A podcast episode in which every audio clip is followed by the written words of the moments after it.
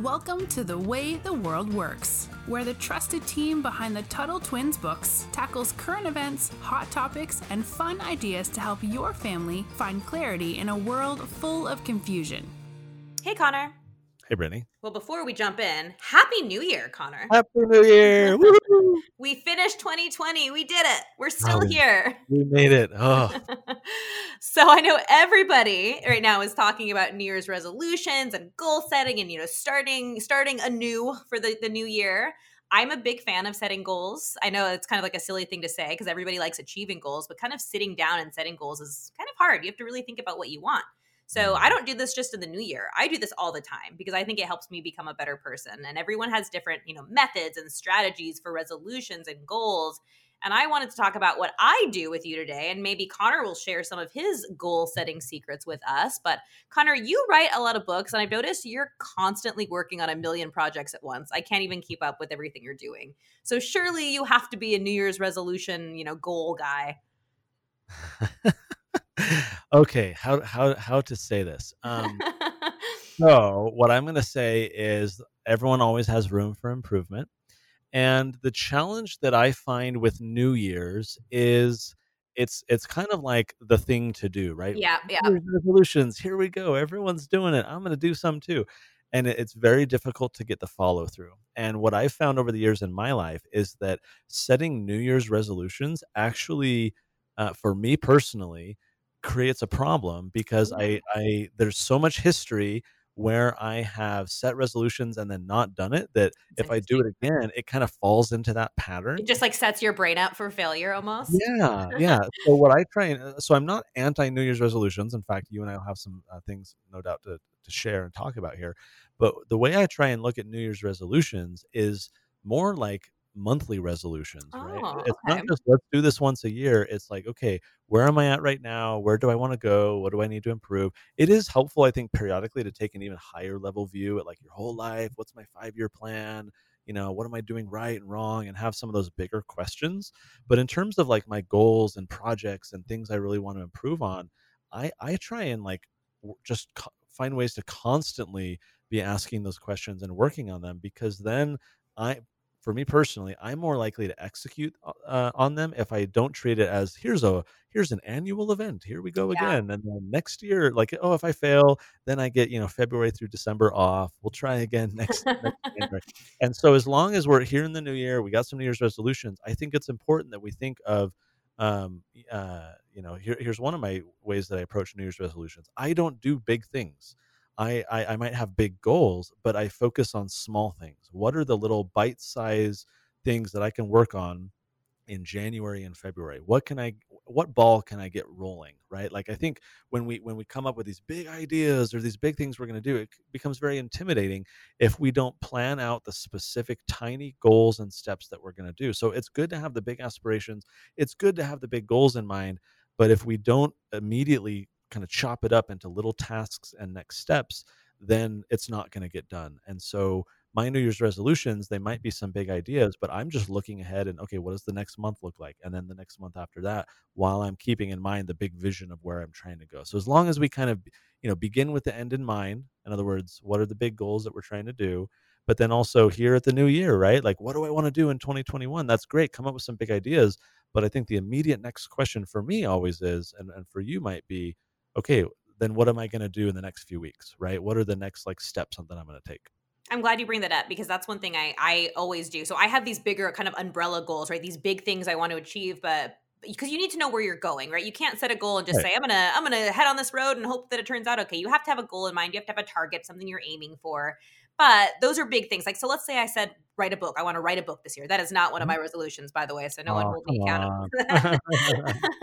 if I wanted to do that, there's so much involved in writing a book, as Connor could tell you, that it, that that's almost like I'm setting myself up for failure because how am I just going to write a book? I haven't set up any any strategy or any plan to get there. So just like you said, I like to pick big goals, like you know, write a book or you know some other big thing, and then have steps I need to take. Like the first thing I need to do to make this happen you know for for a book maybe i need to figure out what the book's going to be about. I need to mm-hmm. outline the book. I need to you know do research. I need to interview people. So there would be so much that would need to happen you know or for our younger listeners if you want to get better at math. You can't just put, I want to get better at math and then not have a plan. You need a map, right? You need a, a plan to how you're going to get there. So maybe it's that you're going to practice your multiplication table, you know, five times a day. That's the thing, right? People practice their multiplication tables. I don't even remember what math class is like. I was going to say, is that your goal, Brittany? Is that something you need to work on?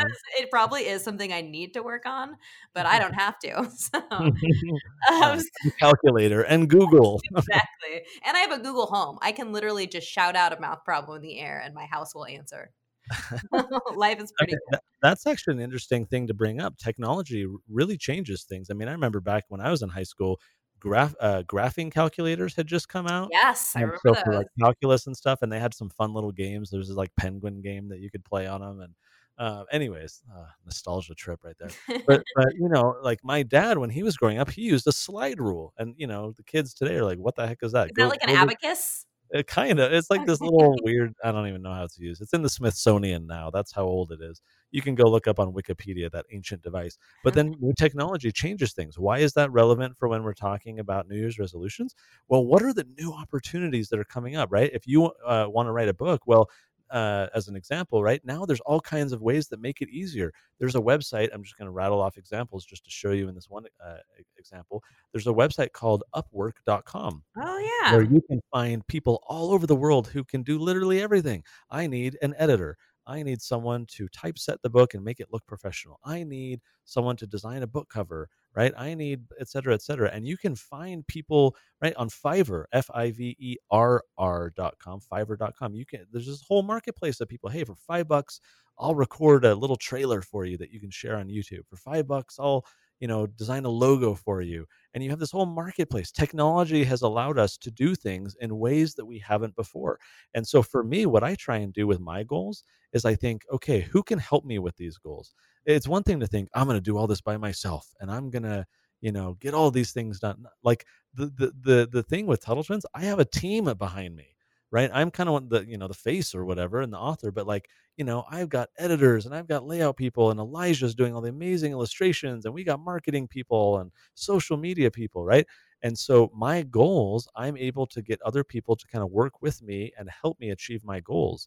And so that I think is a new thing with technology where remote workers and uh, what are they called now? Uh, the gig economy is what mm-hmm, it's called, mm-hmm. right? You can hire people just for a little gig, a little job. Like Uber and Lyft and things like that. Yeah. Yep. Yeah. And so, you know, technology has now changed how we can get things done. And so for our goals, maybe there are faster, quicker, better ways of doing things right that we can better achieve our goals. So that's something i'm always trying to pay attention to like is there any software out there i can use? Are there any companies that can help me? Is there any you know new little tool uh, that someone's developed that can help me with this? And so you know or not like maybe i can make it. Maybe i can hire a, a programmer to create this little tool that i need or things like that. Like we shouldn't always think that our goals that we have to like you know like think of frodo right? He's going up to mount doom. He didn't go by himself he had Sam by him, even when he thought he didn't need Sam. He realized he needed Sam over and over again. And he had the whole what are they called? The council of whatever, right? And I've never seen Lord of the Rings. Oh, I think you told me that on a past episode. Maybe not. I, that sounds I familiar. think I did. Yeah. yeah. Okay. So ignore Brittany, everyone. Go. You know, you, you all know what I'm talking about. But like, there's that whole council of people who are all like fighting all the orcs and all the other battles, so that Frodo can be left alone to to pursue his mission. The point is like we need other people to help us. And so with your new New Year's resolutions, one way to look at it is not just how am I going to do these things, right? There, there's a better question to ask. It's not how am I going to get this done? It's who can help me get things done. There's a fantastic book, and I'm kind of like summarizing it right now. For the adults listening, there's an amazing book that just came out recently called Who, Not How and and if you want to know like my secret to productivity why i'm writing all these books and doing all these things it's because i'm not doing all the work myself I I find other who's. I find other people, right? Who's an expert at this? It's who's like the miraculous pencil. You need a bunch it, of people. Exactly. You know, that's exactly the good way to look at it. So I have these big goals. I have these big resolutions I want to do. But if I just sit here and be like, oh, I have so many things to do to achieve that, it's daunting. It's overwhelming, especially for kids. It's like, I want to do this project. I want to launch a business. But instead, if you say, who can help me? Maybe there's let's stick with that example maybe you want to start a business maybe there's another entrepreneur that you know or one of your parents knows who can be your mentor and can help you and apply their knowledge to help you run rather than walk towards your goal. Oh, hey, no, I know how to do that. Here's the website you want to go to. Here's the product you're going to want. Here's what you're going to you know and and and they've already learned all this stuff. Tap into the knowledge of other people to help you fulfill your goals. That that is my secret and when i read that book who not how for the adults listening oh my gosh it was like light bulb moments one after another like yes this is kind of what i've been doing. I have a lot of room for improvement to do even better. But but that is how we can do big things not by ourselves but by thinking of okay i have these big resolutions these big things i want to do. Who can help me? Who can i bring in to help and I think that's a really healthy and productive way to look at it. That's a good segue into what I wanted to ask you next, which is do you have people or some sort of mechanism in place to keep you accountable, you know, to make sure that you're actually doing these goals? Because I know that that is, for me, that's really important because if I don't have people there to stay accountable to, then I won't do things. So I don't, I, I don't know, like, does your, does your wife help you do that? Well, let, let me first uh, push it back on you. So where you say, unless you have accountability, you won't do things. What, why why is it that the accountability helps talk a little bit more about that yeah so just to check in with someone it's nice to just have somebody kind of on your team but at the same time we'll also kind of say you're not doing what you're supposed to be doing so for me that helps and everyone has a different strategy with, with what helps them but i have found that that's a good incentive for me because if I know I have to check in with someone, I'm more likely to do a task that maybe I've been putting off because it's hard or it's mundane or it's difficult. Um, but I'm more likely to do it if I know I have a check in with someone and I have to be accountable. So for me, it's kind of a psychological thing. It gets me, it motivates me and incentivizes me to do something. I, I think a, a related thing here is that deadlines are important. Yes. And that's why these broad resolutions that this year I'm going to work on this, right? There's no finality, there's no deadlines. We we work well as humans with deadlines. Otherwise, we procrastinate, we prioritize other things. We say, "Oh, I'm just so busy," even though we're not. You know, we're watching Netflix or Disney Plus or whatever, right? Like and so when we have a deadline and we know that we have to get something done, that is accountability. So it kind of relates. We know that someone is going to say, Hey, I, you told me you would have this done by this date.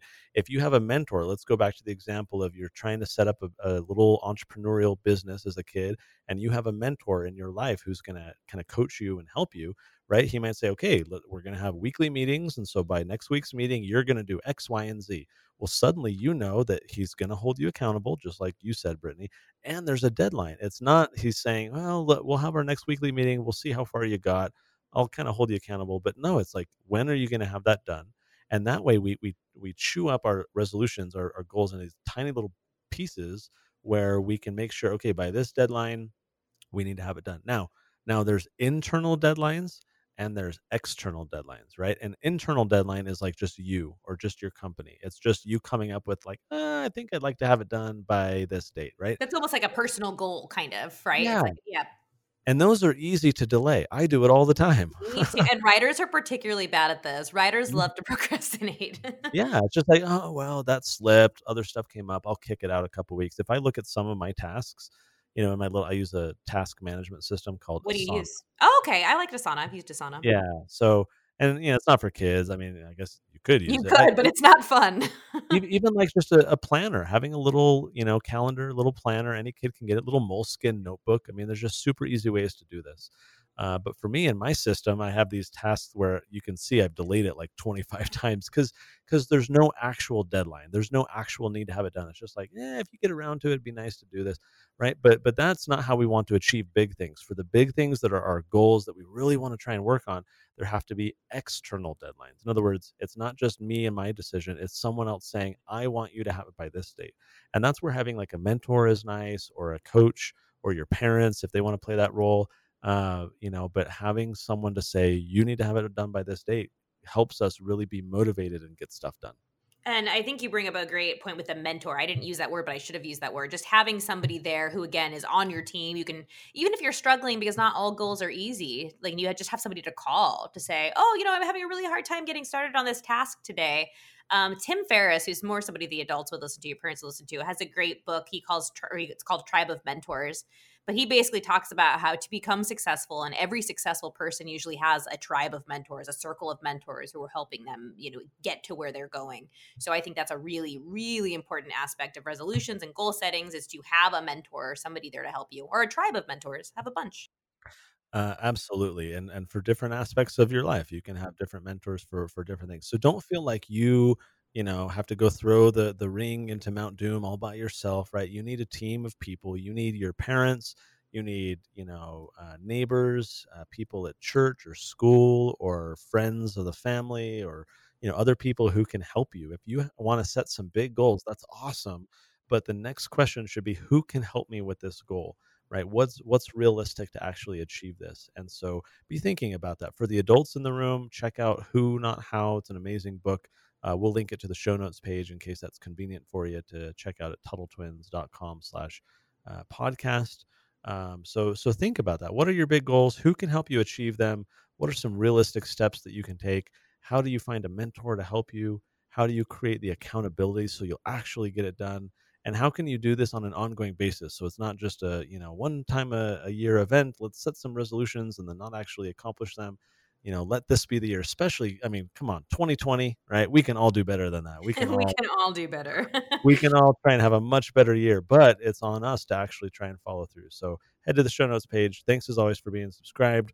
We appreciate you guys listening. We hope we can all have an amazing 2021 let's do it let's set those goals and until next time brittany we'll talk to you later talk to you later You've been listening to The Way the World Works. Make sure your family is subscribed and check out TuttleTwins.com for more awesome content.